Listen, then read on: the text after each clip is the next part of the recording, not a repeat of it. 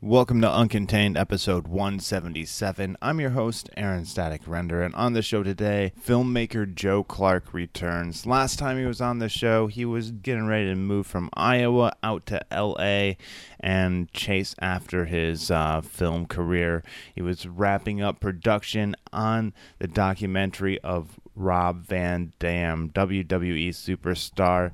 Uh, it's titled Headstrong, so we talk about that during this episode. And he just finished shooting his first Hollywood movie too, since he's been out uh, out in LA for probably just over a year now. So we get talking about that, some of the challenges that he's had, some of the fears as a first time Hollywood filmmaker, also some of the challenges that he had while he was working with Rob Van Dam, trying to fight for his vision of the film and where he believed the best film was at because that's what's important to Joe when uh, creating a film. But we cover a lot in this episode, including including what happens when an actor doesn't quite believe in his film and what could they say instead of just uh, lie to the audience. Uh, it it's all in here. Just listen. If you enjoy the episode, all I ask is that you share it with some friends and people that you think might enjoy it as well and uh, direct them to Uncontained Pod at Facebook, Instagram, and Twitter. And uh, follow the podcast as well. I, I know it sounds like a lot, but it'll only take a couple seconds. I, I would like to give a shout out to a podcast that I just recently found out about. It's called Badgering the Hawkeye. It's uh, hosted by two former radio personalities that worked in Cedar Rapids, Iowa at the same time. One of them from Wisconsin, the Badger State, and one of them from Iowa, the Hawkeye State. And they joined back up together after working together after working at Rock 108 in uh, Waterloo, Cedar Rapids area, and are putting on a hell of a podcast. I'm enjoying listening to it, and you should check it out too. Of course, after you listen to this episode, uh, it's Badger the Hawkeye, and you can find it wherever podcasts are played. So uh, check it out and let them know that Uncontained sent you on over. And now I will get right to the show. I won't keep you waiting any longer. Plug in those earbuds. This is how filmmaker Joe Clark lives uncontained. How are you doing today, Joe? I'm doing great. How are you doing? Not bad, man. Not bad. Uh, so, uh, welcome back to the show. First, I'd like to say, man. Yeah, thanks for having me back. I'm trying yeah. to think of uh, when the first episode was that we did. About how long ago? It was like right before you moved from oh, Iowa right. to California. We're starting to get all mm-hmm. your stuff together, right. and uh, this is just... turning into my time capsule for my life now. It is, you know, I'll document your whole career from well, there we go, from from the point where I first interviewed right. you. I can't, I can't, which talk... is still at the bottom, and not much has changed, so it's fine. but you were uh, just recently working on a film, correct? You're you're out in California now. You're uh, shooting movies, correct? Yeah, I moved out here in April of 2018, and um, we released uh, Spiral, which I think we talked about in the last episode, uh, last yes, October. Um, and I released a documentary with Rob Van Dam this past March and um, I've been working and filming on a new movie called Alta Vista that is hopefully going to be out next year. Okay, all right, perfect, man. So what what is what is the new film about? Yeah, so can, I can you talk about that yet, or? Uh, yeah, no, I'm totally open to it, man. I um, I'm playing uh, a writer who moves to LA after the death of his father, and he quickly gets embroiled in the underbelly of Hollywood, and so um, I kind of borrowed some seeds from real life, but then I completely skew it and take it as far from reality as I can to kind of mix. Uh, I didn't want to make it too meta, but okay. um, at the same time, like this whole project has been geared toward making my first movie in Los Angeles. You know, it's something I've always wanted to do as a kid, and so um, part of that commitment has been doing whatever it takes to get it off the ground. You know, like the script and the story have gone through countless iterations, which is pretty typical, you know, for a film. But Yeah. um, this was uh, an exercise in um, getting the movie made by any stretch possible. You know, we we started filming in January. I uh, I, I had my hair grown out, my beard for about ten months, and um, no one on earth was talking to me because they thought I was uh, a homeless man. And um, Eh, that's very, very likely out here when you see see that. There's like almost more. It's sad that there's almost more homeless people than people with houses. Yeah, totally. It's uh, way too overpopulated here because of people like me. um, so, uh, yeah, we got the film off the ground, and then this last week we filmed another eight days on it.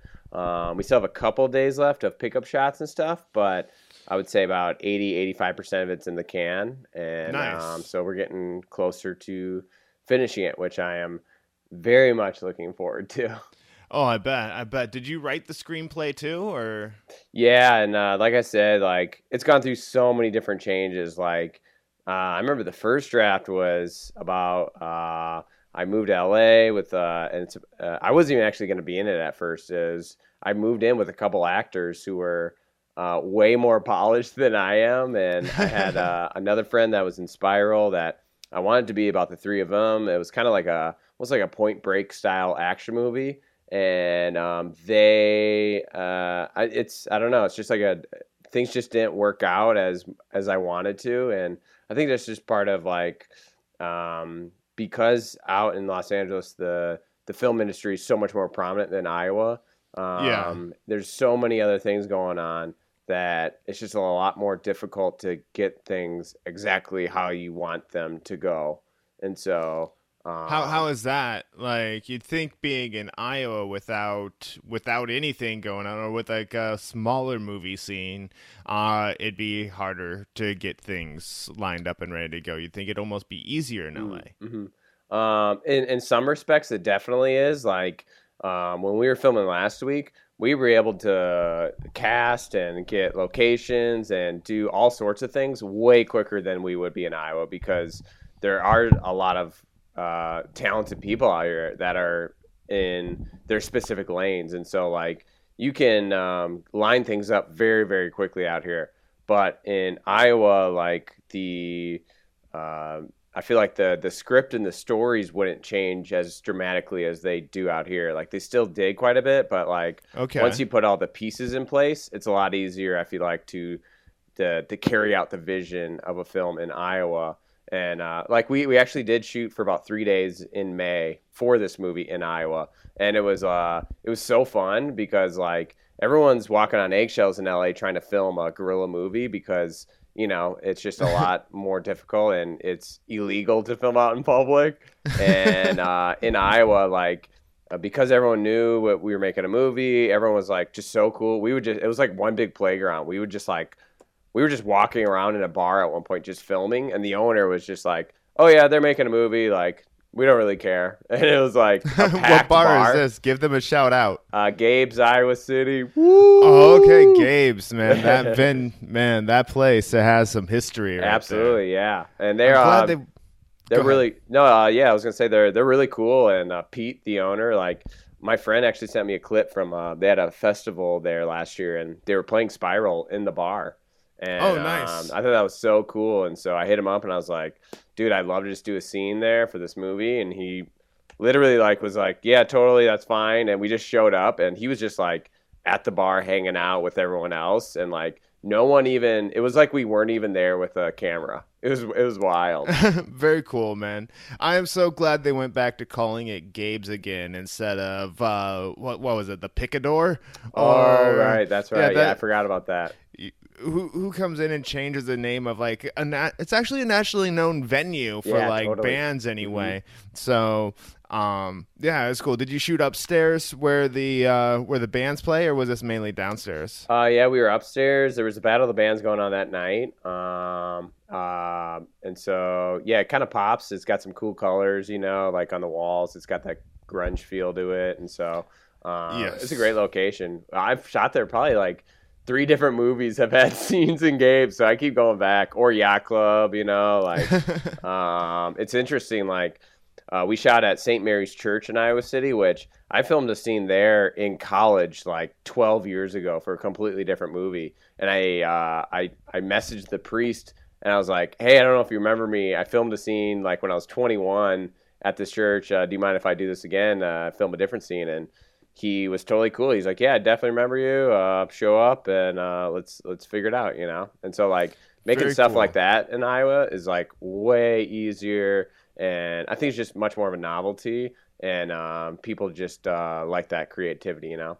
Let's not say that LA I doesn't, but um, it's just uh, I, I I'm passionate about the filmmaking, and it's not that I don't like uh, going with the rules, but it's just like I just want to get to the filmmaking, you know. So like Instead of all the red tape that you exactly, have to go through. so much more red tape.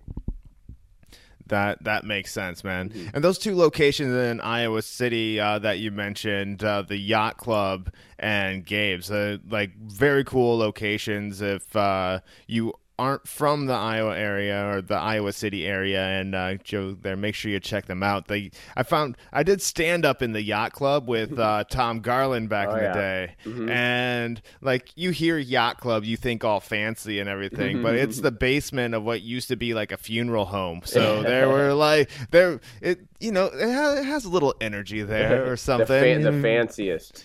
Yeah, uh, the basement the the fanciest dungeon in Iowa City, right there. a lot of I there's a lot of history there too. I feel like yeah, yeah. So catacombs of comedy. There's your the shout out catacombs there of comedy, yes. and yeah, it was Tom Garland that actually uh, connected us the first time we That's right. This, so. Yeah, so cool.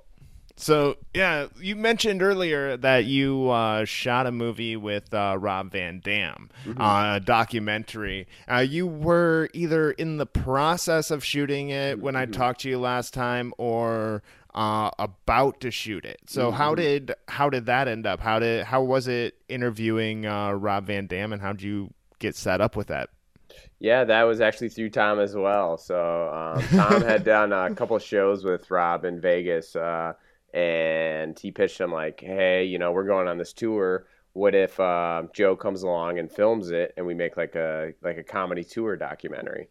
And um, I was a big wrestling fan, and Tom knew I was as well, and so I was like, "Yeah, this would be cool. I'll just go a week on the road with uh, RVD and Tom Garland. Like, uh, I have no idea what I'm getting into, and I'm a little scared, but uh, let's just do it. You know, it was it was right off the heels of filming Spiral, so like the next like the week after, maybe three days after, I hit the road with them, and Wow. um, by the the third or fourth, uh, when we picked up Rob from the airport that the first night, he told us that he had sustained a concussion in a wrestling match like the weekend prior, and he was like, oh wow. The first thing he ever said to me was like, "Yo, dude, um, I was going to cancel you coming because uh, I just got a concussion," and I was like, "Uh, okay, like, what is that? You know what I mean? Like, what does that mean? Like, what, what now? You know?"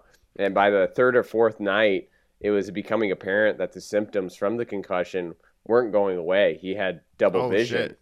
And so um, the whole time he's like, "Yeah, I see two of you right now," and I was like, "Oh wow," you know, like that's that. This is getting kind of a, a little intense. I don't know what to do. You know, we're like, should we go to the hospital? Like we had to make every town, so it was like this weird dichotomy of, "Hey, let's go get your brain checked out," and "Oh, we got to drive nine hours to Pittsburgh to make the show," you know. So uh, by like, I remember it was in New York City. We were uh, at a wrestling convention, and we were uh, driving to a nightclub for Rob to do some uh, surprise drop in, and we were in a taxi cab, and I was like, um, Rob, I think that we should follow up after this week and go to the doctor in Los Angeles and watch your brain, you know, get examined and figure out what's going on, and bring the camera, and you know, I think this is the movie, you know? Yeah. and so it uh, it slowly transitioned its way into about uh, concussions and uh, his post concussion concussion syndrome, and um, yeah, that's uh, it. Kind of took a life of its own, and the movie is supposed to be done in like two three months. So I was gonna shoot it, edit it, give it to him, boom.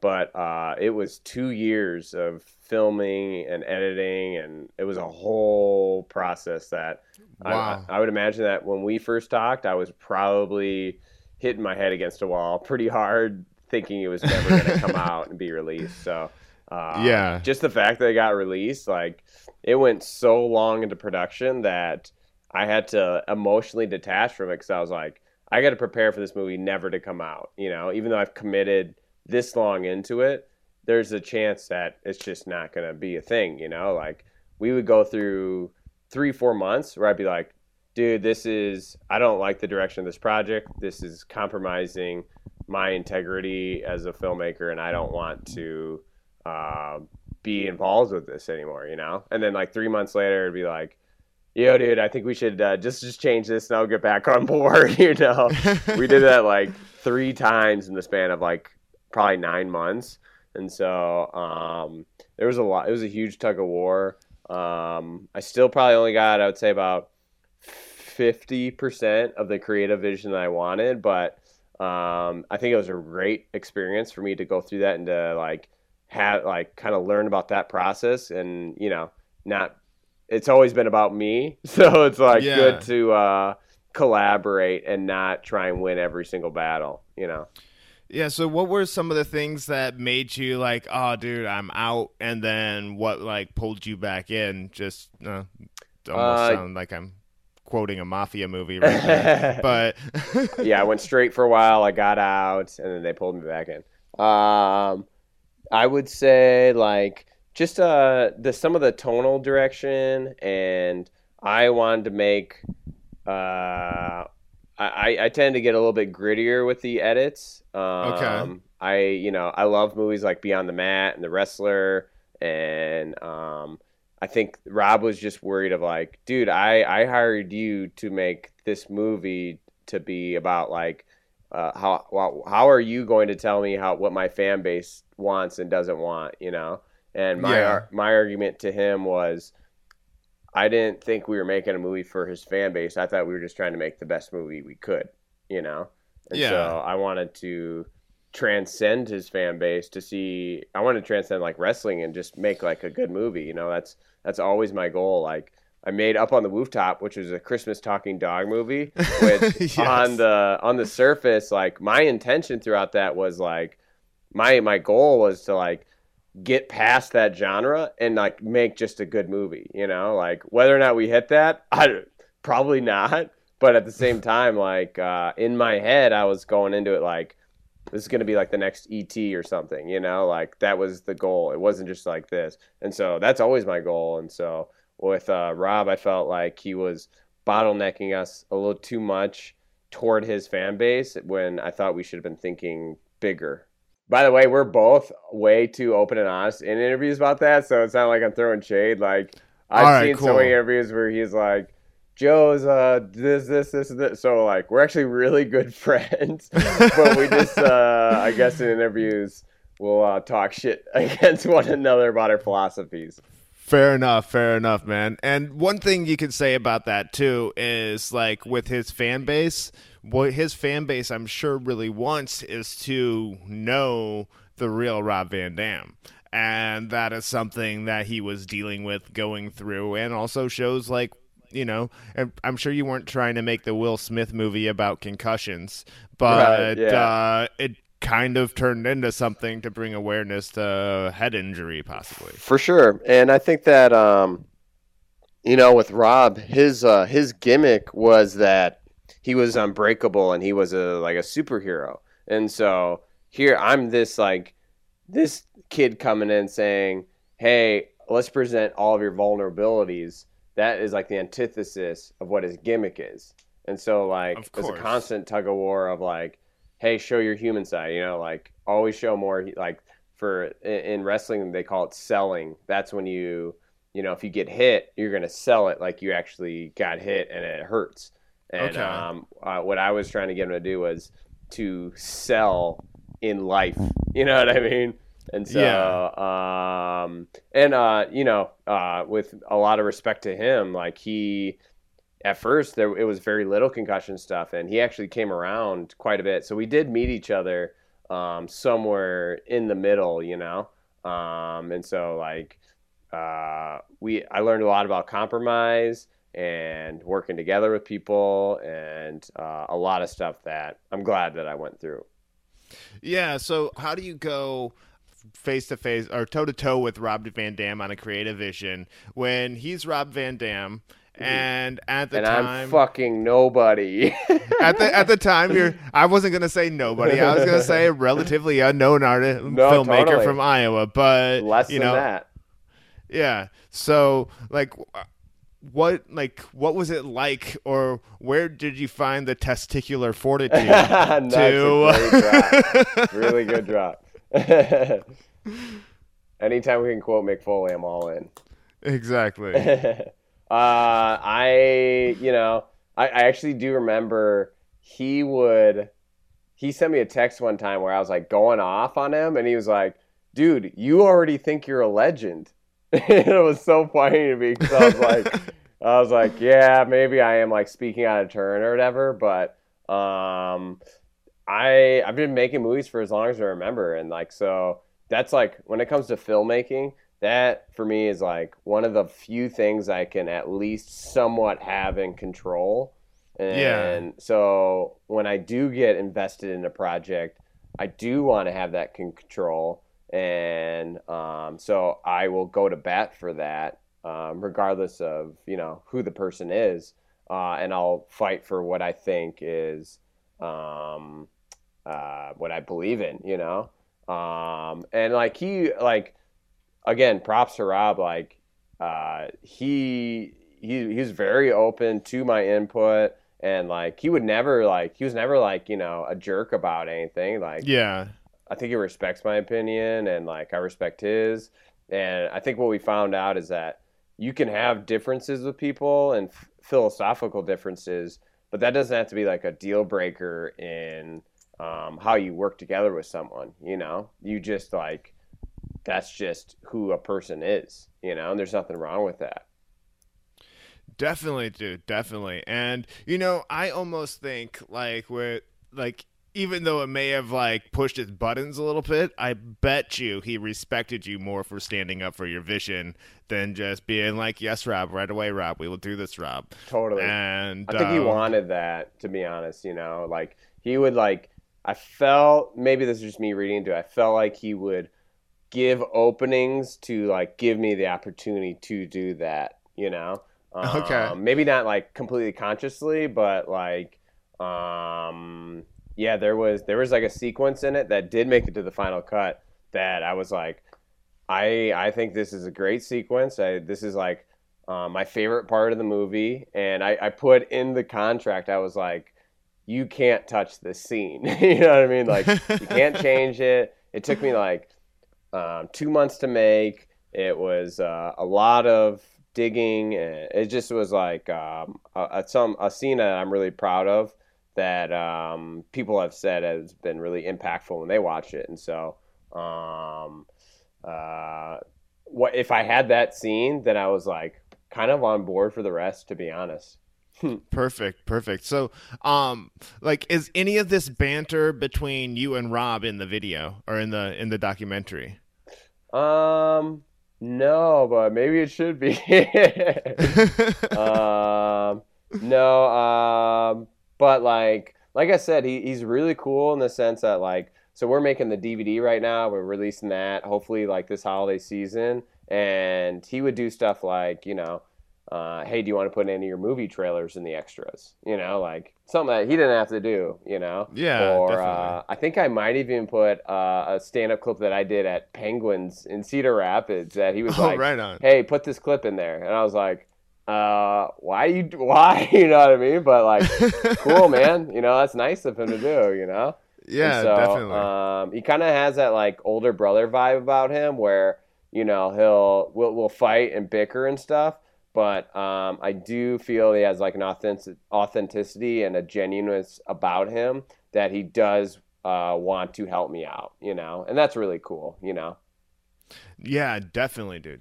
And uh man, that's that's something though. Like one of one of your first films, like well, not your first films, I'm sorry, but like The getting first five don't count, dude. They're not good enough. but No, I you know you. But you got you got up on the Rooftop with Mr. Belding, man. Come on. it's all down. It's all been downhill from there.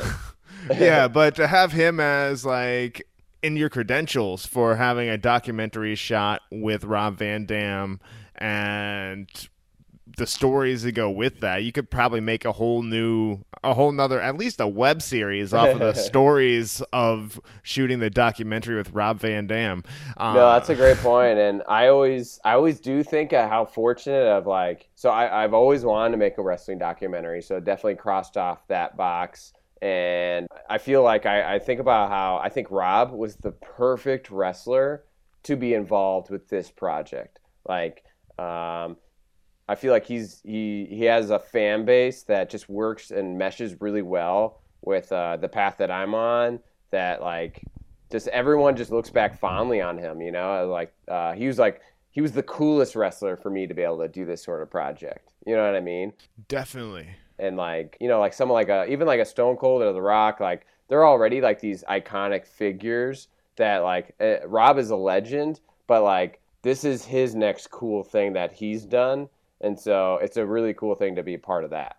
For sure, dude. So where can people go and check this out? Is it on Amazon? Because I actually, like, I haven't had a chance to check it out yet. I want to, especially after hearing this conversation, I really want to, like, go listen to it and be like, see if I can guess which scene you're like, this has to stay in here. um, I would love and- if you did that. That'd be cool.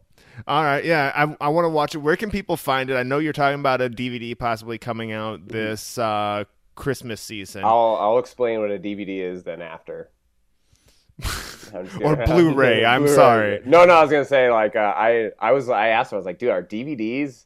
I, I think we're making a DVD, but uh, I don't know if it's Blu-ray. I don't even know if they exist anymore. it's crazy. I thought you were busting my balls No, on no, no, DVD no, no, no. Blu-ray. I'm like, No, no, sorry, no. dude. Not at all. I actually I wanted to come. I think out you're on, a uh, fucking legend already. That's hilarious. Uh, I actually I wanna I want them to put it on VHS. I think that would be really cool. Uh, to do. I think that'd be awesome. or at least have the like uh, DVD Blu-ray case look like a VHS. Oh, uh, that's a great idea. like uh, Maybe case. the It'd be- VHS opens up into the DVD or something. yeah, something like that. I don't know. Just brainstorming here. Take it if you like it. Mm-hmm. Yeah, throw it away if you don't. new marketing campaign on our hands now. Exactly, exactly. Uh, go go approach Rob Van Dam with that right now. He's like, dude, fuck off. I'm like, I'm wait, sick- what? Damn it, Uh, Joe Clark City. I'm sick of your I'm sick of your suggestions. yeah. Uh, yeah, so a Headstrong can be found. Uh, it's on Amazon, iTunes, Google Play, Vudu. So a lot of the major streaming platforms. Okay. Um, FITE TV, it's on there, and it uh, it'll be on Shrug DVD or Blu-ray this holiday season. we'll find out. Betamax. Betamax, yeah. There's a Game Gear version coming out. That's our play along. Yes. Oh, that that'd be kind of cool. Somebody hit you over the head. You can Yeah. yeah. double. Um, please don't beat me up, Rob it's- Van Dam. It's all chair shots. It's all chair shots. Yes, yes, yes. All right, so let's switch back to talking about your new film before Mm-hmm. we jump into uh, jump into the final questions of the Cool. show here. So, um, real quick, like just to recap, since we talked about it at the very beginning of the show, uh, you want throughout the um, the plot of this, or at least the synopsis of the plot. One more time. I oh yeah, apologize. yeah, yeah, no, absolutely. Um, so I'm playing a writer, and I moved from Iowa to LA, and um, I get mixed up in a lot of uh, shady Hollywood producer land stuff, and um, it, it, it bends into different. Um, I, I don't want to go into too much spoilers, but at- Okay, at, all right. uh, one point, uh, it's just a very, it's a big scale film on a, it's a very small film, but the, the way in which we shot it, it's pretty cool because it'll go from uh, one scene where I look like this, where I have a buzzed head, and the next scene I have like a full head of hair and a beard, and um, I think it's gonna take some twists and turns, and it's gonna, I think, be a meaningful film for people that experience it. Okay, is this in any way based on what you've experienced in LA so far?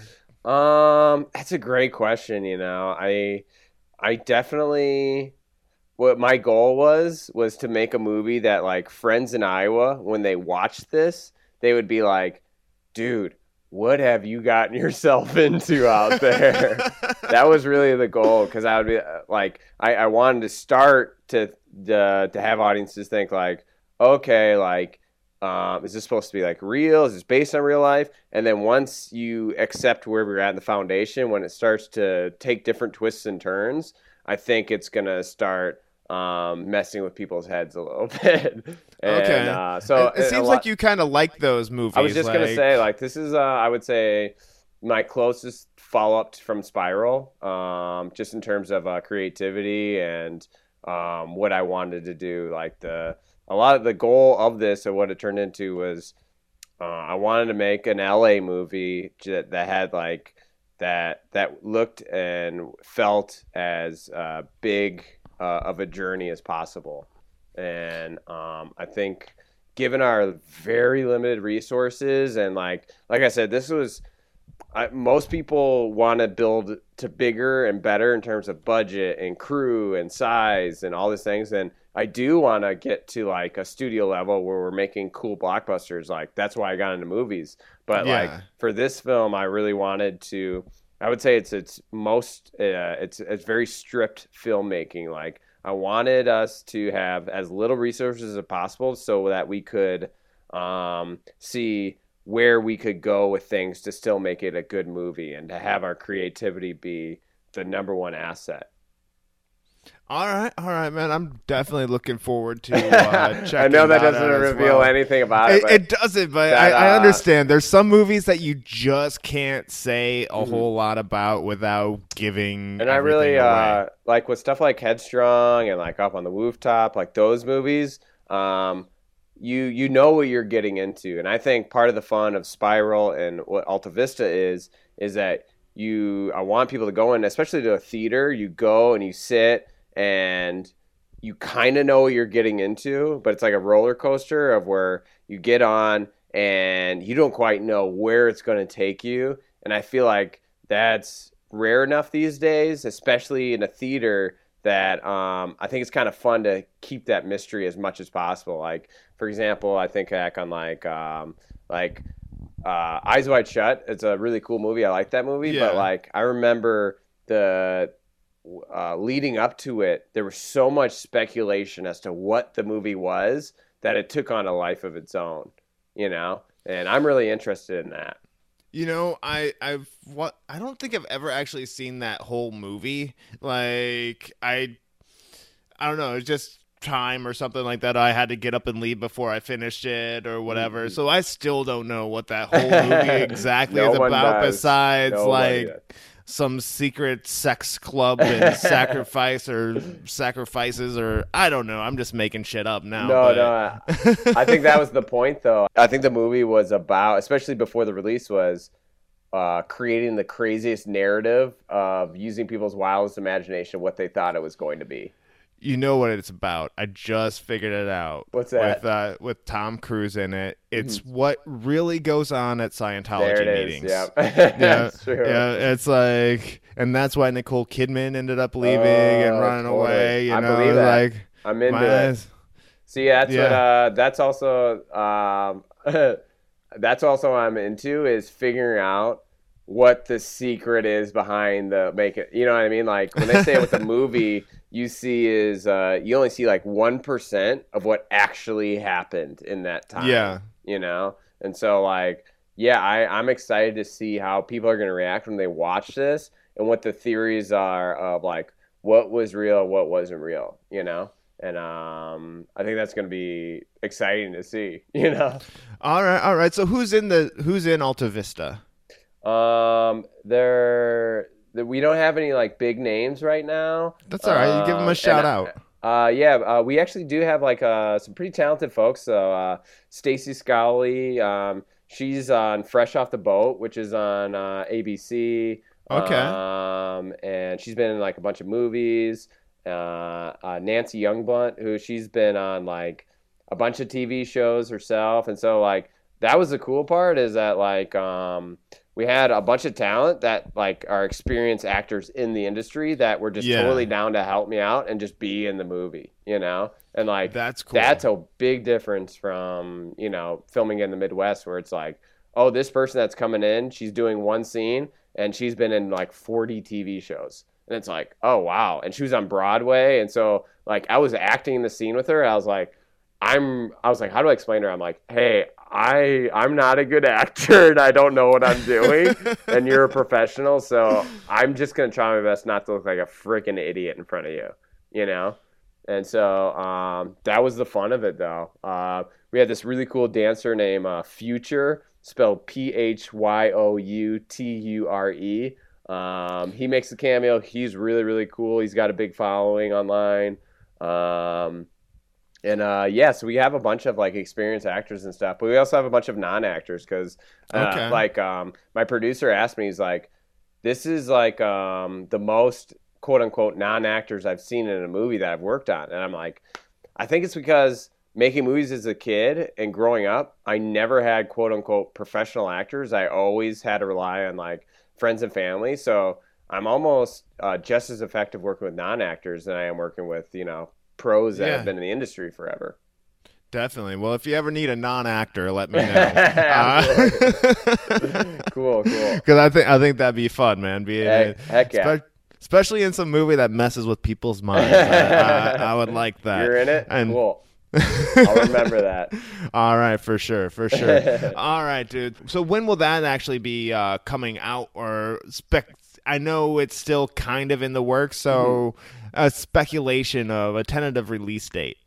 I'm looking to finish it by the end of the year. So at that, I'm I'm hoping 2020, but like things move really slow. So once it's completed, then you know uh, we're gonna decide if we're gonna go the film festival route, straight to distribution, what we're gonna do with it.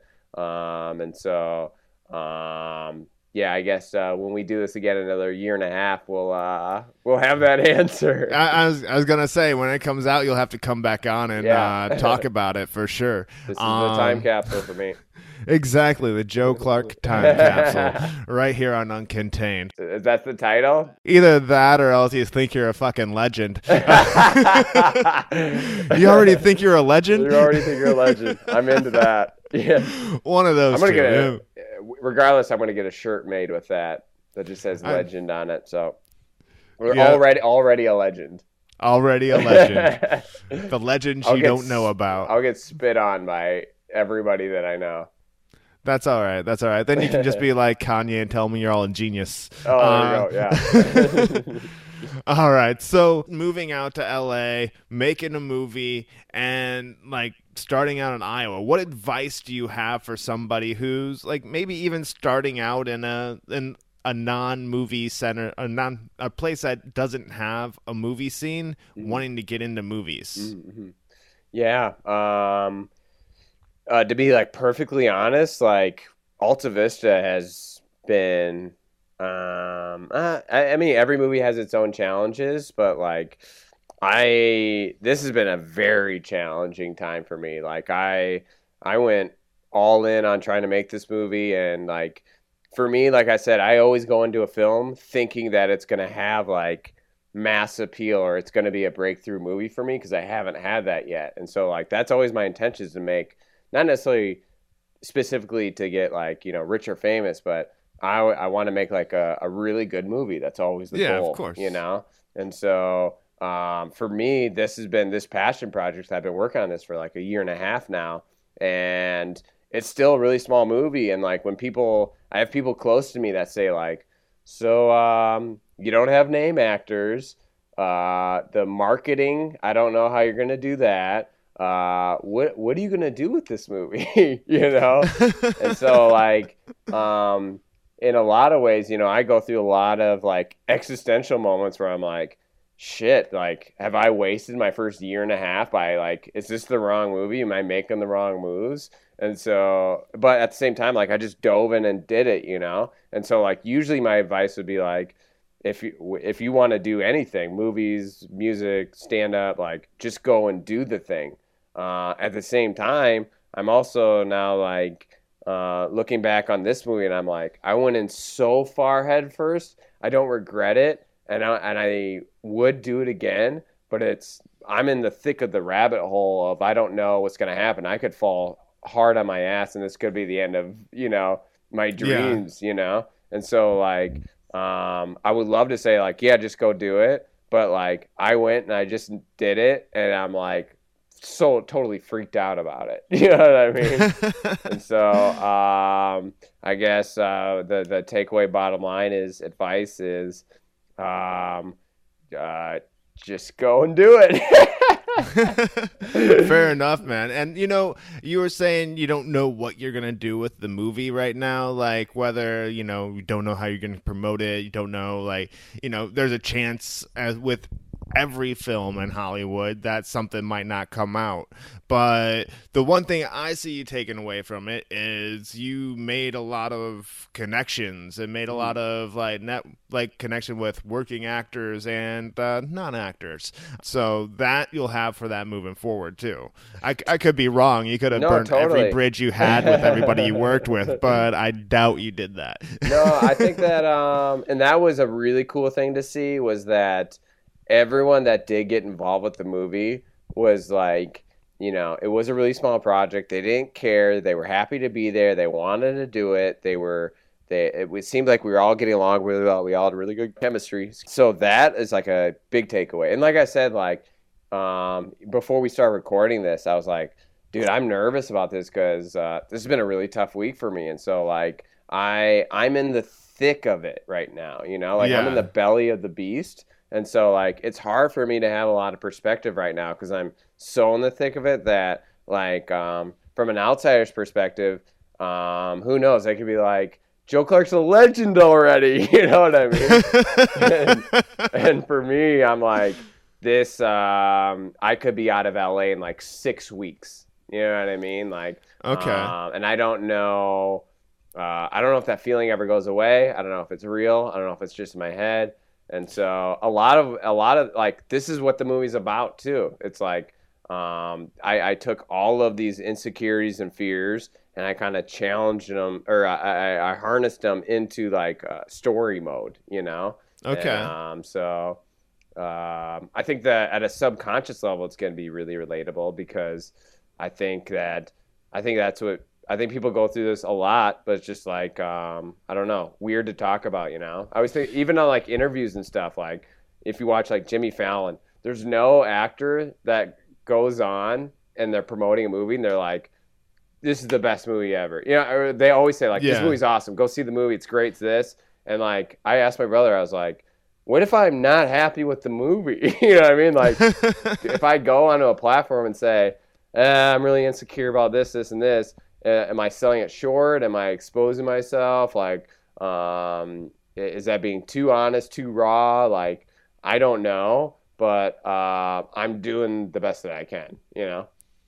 Hell yeah, dude. Hell yeah. And, you know, honesty is great, but it's not always the best when trying to sell something. You can, you can bet your ass a lot of those actors that go on like the late night shows and say their movie is the best. Mm-hmm. Some of them know that the movie they just worked on is a giant piece of crap and just mm. want people to go out oh, and see totally. it so the That's studio true. can recap some of their money so they can continue working. I've already fucked myself. My first interview on the movie and it's uh, it's already in the shitter. Damn it. I'm well right now. just go ahead. Just go back. Go back. Be like, man, this is oh, gonna dude, be awesome. This is, best, You're gonna gonna be the best. Alta Vista is the best movie in the world ever conceived in cinema. yes, yes. There you go. Groundbreaking. I think uh, no, I, I agree with you. Like, I remember trying to look up a movie and like, I I was looking up a really bad movie and I was like, I'm gonna find the talk shows and see what they said about it. Be like, there's no way they're going to defend this movie, you know? And um, I think they did. Yeah, yeah. Like, did you look up Gigli? yeah, that's that's what I'm gonna do next. I'm gonna go watch Jay Leno and see what Ben Affleck said about Gigli. Yeah, yeah. And if he yeah. said it's good, then you're never gonna hear me say another negative thing about Alta Vista or any of my movies ever again. Exactly. Yeah, all, all, you gotta say is Gigli, that, yeah. that's what you gotta be like. Hey, it's not Gigli. It's not All right, go watch that's, uh, it. That's the tagline for the movie. Alta Vista. it's not Gigli. There you go. I think we're on to something here. Yeah, we have we've created three marketing campaigns in the first forty five minutes of this podcast. Hey man, we're just we're just brainstorming here. We're You know, it's all good. is- It's all is- good. That's This is I- the true uncontained pod. This is the future. Is marketing brains- platforms. Exactly. Brainstorming is actually something I really enjoy doing. Just throwing out ideas or playing games like uh, like uh, catchphrase or something like that, where you have to guess what something is. You start out throwing out the most ridiculous things, Mm-hmm, just to get like the creative juices going, and then next thing you know, you're like, okay, that's actually Oh, kind of totally. good. That No, that yeah. was right. Yeah, and that's what a lot of what we did is. Um, I remember one of the actresses stepped on the set of the movie and was like, um, she asked about like how the set was conducted. She's like, "Do you mind if I say this?" And I was like, "Dude, the the sound guy chimes in all the time about ideas. You know, like you would never see that in a movie ever. But on this movie, I'd be like." Hey Carl, what do you think about this? And he'd be like, "Uh, you know." But Uh, um, Joe, I don't think I'd go that direction. yeah, I'd be like, all right, Carl, the sound guy says we got to go a different direction. Because you got to think about the synergy and the birds over there and the, Oh, the squirrels and the chipmunks and like like it, something he- so crazy it comes back and makes sense. But Carl would do that from like a story perspective too. He'd be like, dude, I think we got to get the squirrels involved in this movie. Like, okay, if you say You're like- so. You're like, hey, talking dogs worked. Yeah, that's true.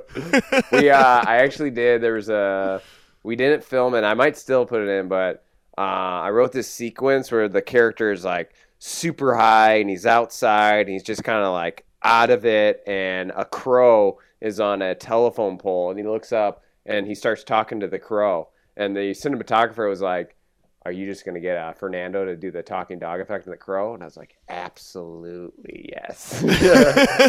so at some point I will bring a talking animal back, but nice, nice. differently into the fold. Fair enough, man. Fair So, enough. By the way, is me describing that uh, not filmed crow scene more enticing and more selling for you to see Alta Vista, or less so? It it could be it could be interesting. It's not, there you go. Uh, I'll I'll tell you this. It's not Gigli. It's But no, no, that could be interesting. Depending on how you do. It's a crow Yeah, actually totally. going to talk back to him, There we go. or what's the crow This, going to that's tell your, him? this is your first That's- movie, The Crow. yeah, yeah. Anyway, the- that's already a movie. The Crow. that that Never is mind. that that is a movie, and uh, I, yeah, that that was a good movie. It was a good Uh, movie. It, was, tragic it, was, it wasn't movie. Gigli. No, it definitely was not fucking Gigli.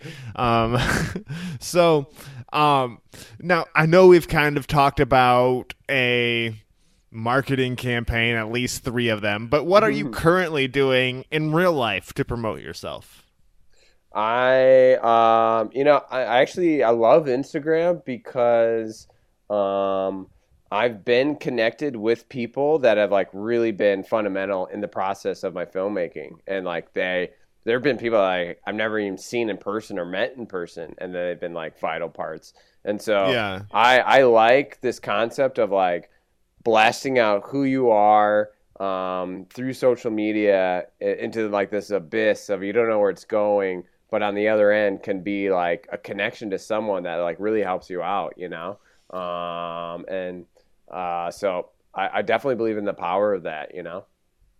Definitely, dude. Definitely. And, you know, you can make some great connections like that. Like, I've, you know, I've interviewed so many people that I've met, like, online that I've never actually met in person, you know? So it's like Totally. the World Wide Web, dude. And Yeah, and so that's what uh, and uh, obviously all of it's like movie related stuff usually, and um, uh, I lo- I'm super touristy still in LA, and I like never want that part to go away, and so Yeah. like when if I see like a celebrity or someone that had a big impact on me, like I just saw Ben Savage from Boy Meets World like two weeks ago, and Oh, yeah? I, I walked up to him and I was like, "Yo, dude, can I get a picture?" We like hung out for like five minutes, and so like. I like my friends always, especially here, give me shit because they're like, dude, don't take selfies with celebrities. That's the lamest thing in the world, you know. And I'm like, but I just saw Dave Chappelle. What else? What else am I gonna do? You of know? course, if I see Dave Chappelle, I I'm getting I- a selfie. I'm getting a selfie man. all day long, unapologetically so. And so, like, in a weird way, I feel like some of my promotion people are like, uh, all you do is take selfies with celebrities. I'm like, fine by me. If that's my worst case scenario in life, I'm great with that. There you go. There you go. Your own paparazzi. There you Uh, go. Okay, people that listening can't see this, but I have to describe this. Like when we first started talking, we're doing this. in- We're doing this on like video, so we can see each other. It was nice, brightly lit, and everything like that. You could see carpet and everything. Now, now it looks like Gone. you know those interviews on 60 Minutes where it's trying to protect somebody's identity, and we. I'm not scrambling your voice, dude. I was gonna say, there you go. please don't scramble my voice. All right, all right, but I, I just had to throw the, that the out there light because switch is like too far, so I'm like, do I take the headphones off, hit the light switch real quick? I don't If want to you risk want- the dead if- space. if you want to hit the light switch, right, I can to- edit it out. Oh, here but- we go. Five seconds. Here we go. You're gonna All right, or I won't edit it out. We'll see. Uh, so uh, on this trip to the light switch, he's moving. He's back. Oh, it was just two steps across the room, and he's back. So, uh, what's weird is I actually had the most dimly lit room of all time. So I feel like this did not help out at all, but that's all right.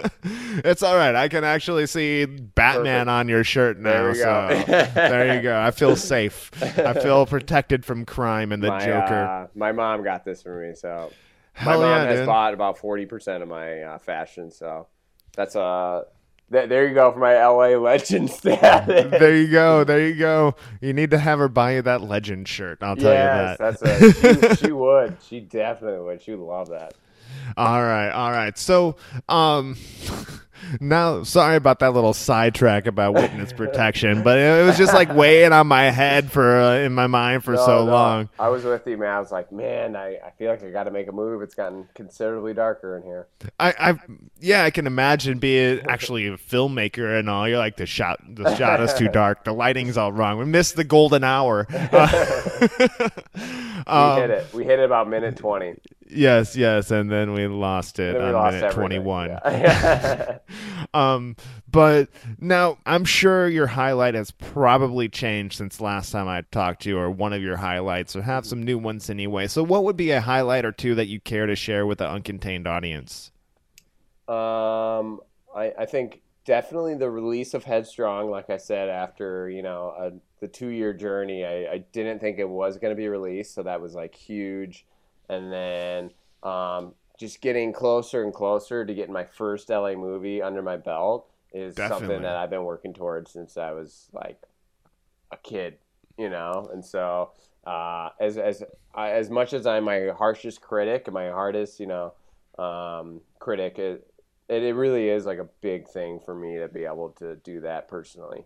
Definitely do. I can imagine like chasing that dream, getting closer and closer, man. And being out in LA finally, you know, after after growing up in the Midwest, moving out to the actual West and uh and that's a great point. that. You know, that's um, like I said, I, I tend to get caught in the moment and like don't have that like big perspective, and so yeah, it's uh, I think like I was gearing up to move here the last time we spoke, and so Yes. Um, like right now, I I live in Beverly Hills, which is awesome. I didn't expect that to happen. oh, nice. Um, I live in a really cool neighborhood. I live like a block from the Four Seasons. I go there all the time, and like the all the staff knows me. Like uh, I had a date last night, and like I was like, this is like a ridiculous thought, but I was like, okay, if I bring the date to the Four Seasons, it might get a little weird because I know the staff is really cool, and they're gonna keep coming up and saying hi, and like it might be like kind of come across as cool, but it could be come across as like planned or hokey.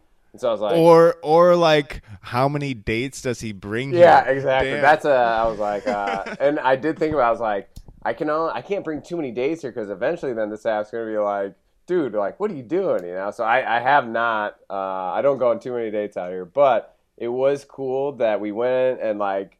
Sure enough, like three people came up. They're like, "Hey, what's up, Joe? Oh, you got your haircut? Oh, oh!" And so, like, having just that is like such a cool validation of being being in LA and like yeah. uh, I still view myself as like a 12 year old kid, you know, and so to to have that uh, is just like any little thing that happens in LA, I get such a kick out of, and it's such like a, a joy because um, I moved out here so late. I was like 30 that um, I just I don't take anything for granted, and I love every little thing that happens like that. Hell yeah, dude. And I, I don't know if it's like an entertainer thing or if it's everybody that's kind of that like 12 year old 50 whoever you were in like high school in your head still uh growing up cuz you know I still kind of have that same same thing where in like I still feel like I'm that kid from time to time. Oh, interesting. uh, Chris Hardwick talked about it, Oh, really? like uh, on his show, and I was like, "Oh, that's that's interesting." And he's like, "Everybody's really at at mind that same 15 year old kid or something, Oh, wow. still worried about rejection, worried about like uh, you know, you're you're more adult, you have common sense to go with it, but you Mm-hmm. still have that core of who you are." And that's what, um, in a lot of ways, especially this last week of filming, is I told the crew, I was like, for me, this is about embracing that 13 year old in me, and we're going to film it as if like uh, we were 13 in the backyard filming a movie, you know? And that's Nice. the whole approach the whole time. And, um, and so, like, uh, I don't know, that was really important for me to do it that way in that style, you know? Because it was. Um, uh, because I, I still I feel I still do a lot of the same things, you know, like um, I like uh, someone asked me like, hey, what are your, some of your favorite movies? And for a while, I always like blank out, but I started like a cell phone note on my phone so that when people ask, I can like, oh, uh, let me just see, you know. And I looked on it uh, like last week, and it's all Jackie Chan movies. And I was like Rush Hour, Super Cop, Rumble in the Bronx, and I'm like, God dang it, I have not aged since age 13, you know. and I I watched I watched like all those movies recently, and like I was like, okay, I'm 31 now. I'm gonna rewatch these movies, and it's gonna be like, oh, they're kind of cheesy, don't hold up. I watched like Rush Hour, and I was like, this is one of the best freaking movies I've ever seen in my life. You know, The first one, yes, Oh, yeah, definitely. The second one, the second one oh, wasn't you're like, as I good. love the second one. Third The- one's one of the worst movies. But Maybe it's three that I'm thinking of. Maybe bad. Three's where really where bad. was three? Was that in China or That's, they go to France. France? Yeah. Okay, yeah, yeah. Second that's- one's in China. You probably it's okay. You can say you hated Rush Hour too. I won't hold it. No, no, no. Like the, you know, it wasn't as good as the first one, Totally, yeah. but it wasn't Gigli.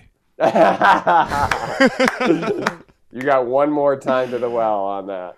I, I know, I know, but you know, I just I, I couldn't help the callback No, that's, that. that's all right.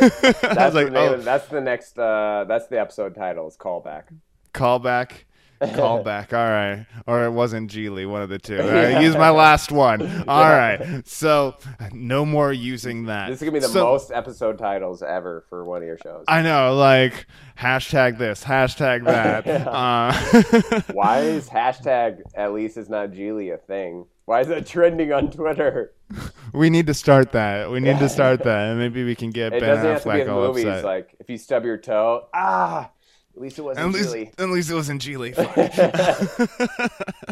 I'm in for that. That's the next shirt.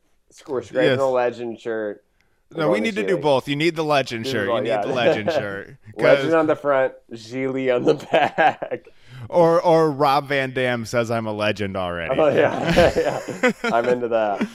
All right, man. So, um, when I know I asked you this the first time too, I want to see if your your answer changed. I'll have to go back and listen because too. I didn't. I'm gonna didn't listen go. to all these answers. But um, when somebody comes and sees your film, sees sees your work, what do you want them to take home and remember about your work? Whether it's uh, it can be different for like say Rob Van Dam's Headstrong Mm-hmm. movie or um, Alta Vista.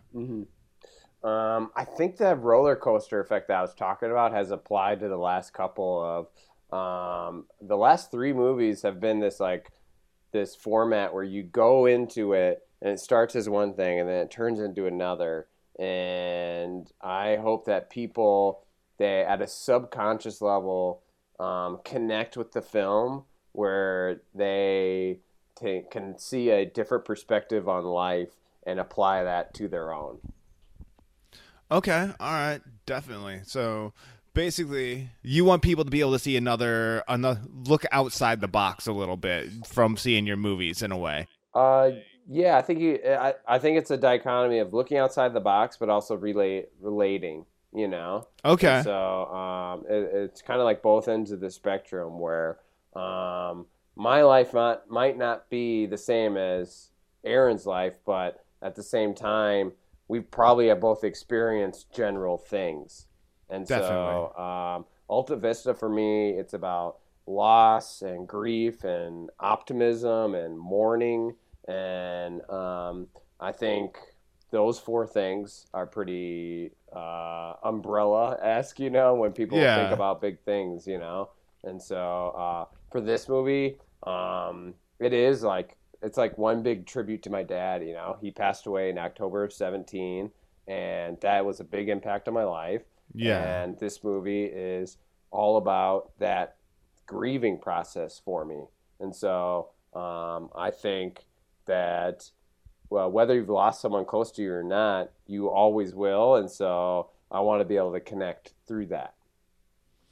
All right, man. Very cool. Very cool. So, um, like how you cannot answer this if you want. It's kind of like it has to do with your dad, but how does this film relate to the grieving process of your dad?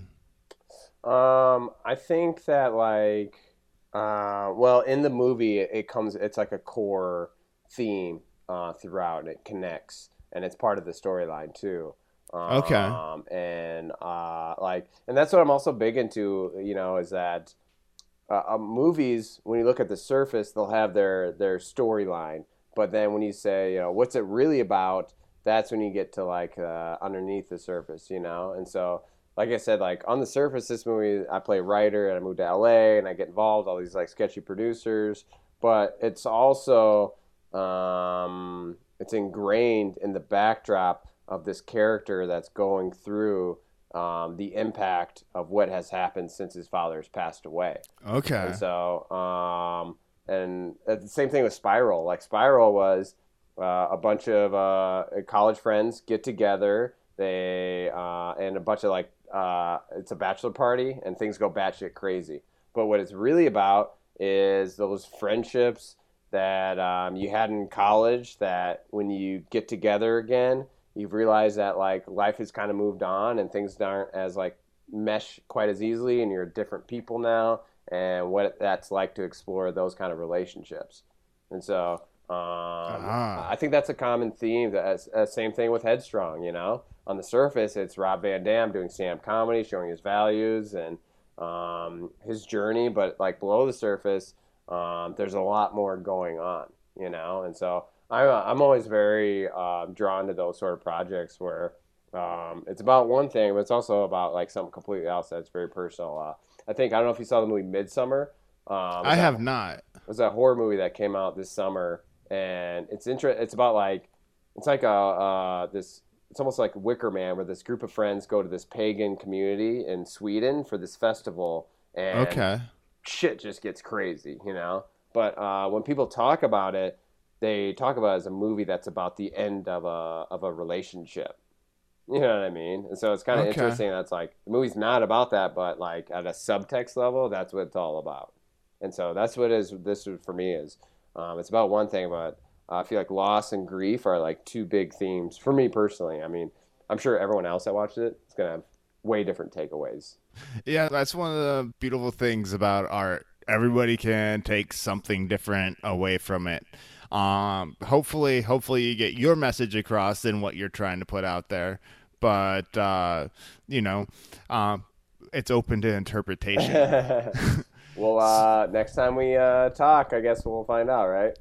Exactly, man. Exactly. So, all right, Joe. Uh, thank you for joining me tonight, man. I've had a blast catching up with you, uh, talking about uh, Rob Van Dam, finding out you're already a legend, and uh, you know, I'm I'm I'm honored to be in the, in in the vicinity of greatness right now. Uh, but- Never gonna hear the end of this one. I'm Oh screwed. man, I, I, I love it end. though. I love it. I love it. Um, so Joe, I have one final question for you. All right, Joe Clark, how do you live uncontained? I am at my most uncontained stage in life right now. I would argue.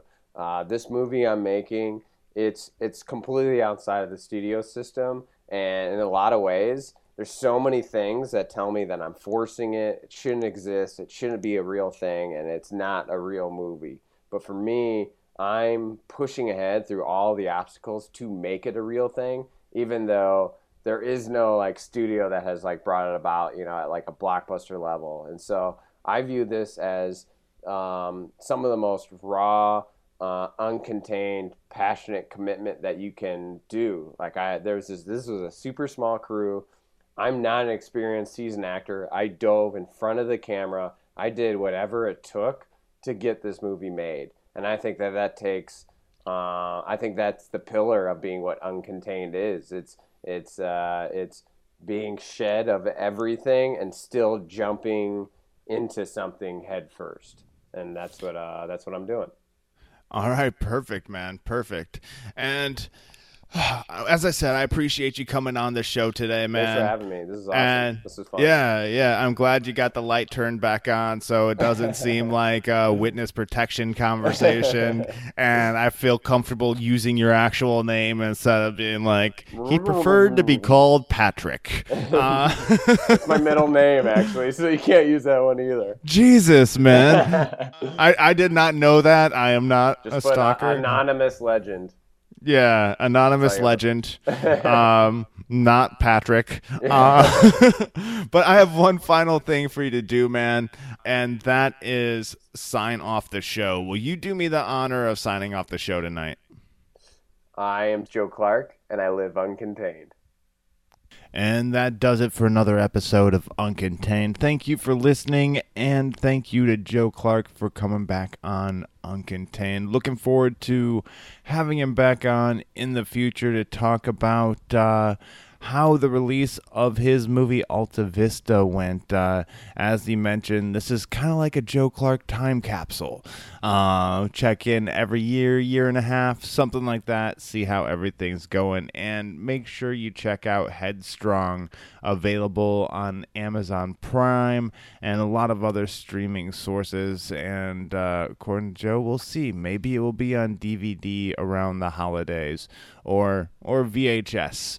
Uh, yeah, that that idea came up in the show as well. But thank you once again for listening. Make sure you check me out on social media at Uncontained Pod, Facebook, Instagram, and Twitter. So please subscribe, follow, like, and uh, keep on listening. I appreciate it. Until next time, live uncontained. No, you don't need to put hashtag in there. That's just my hashtag. I, I, I say it like that because a lot of people say I live my life uncontained, and Oh, I'm like. Cool. I'm like, I didn't tell you to say I'll. I'll redo that, man. My bad. All right. All right. Whenever you're ready, just go ahead and go. My name is Joe Clark, and I live my life uncontained. You're fucking with me. Was that I didn't do it right? you just said what I said other people accidentally. I shouldn't even Oh, throw that oh, out. I thought that's what I was supposed to say. Dude, my bad. So I thought you were. I, you had like a smirk on your face. So I was like, "You're I'm fucking with me, aren't you?" Oh yeah, sorry. Dude. What do you want me to say? I'm so sorry. I am Joe Clark, Yeah. and I live uncontained. Oh shit. Okay, I thought that's. It's all good. I thought you, I thought you were fucking with me. No. This is hilarious. You got to keep all this in. That's what you should do. Is keep all this in. I, I may have to, or, or, or put or release it as like bonus content. Yeah. uh, all right, ready to go.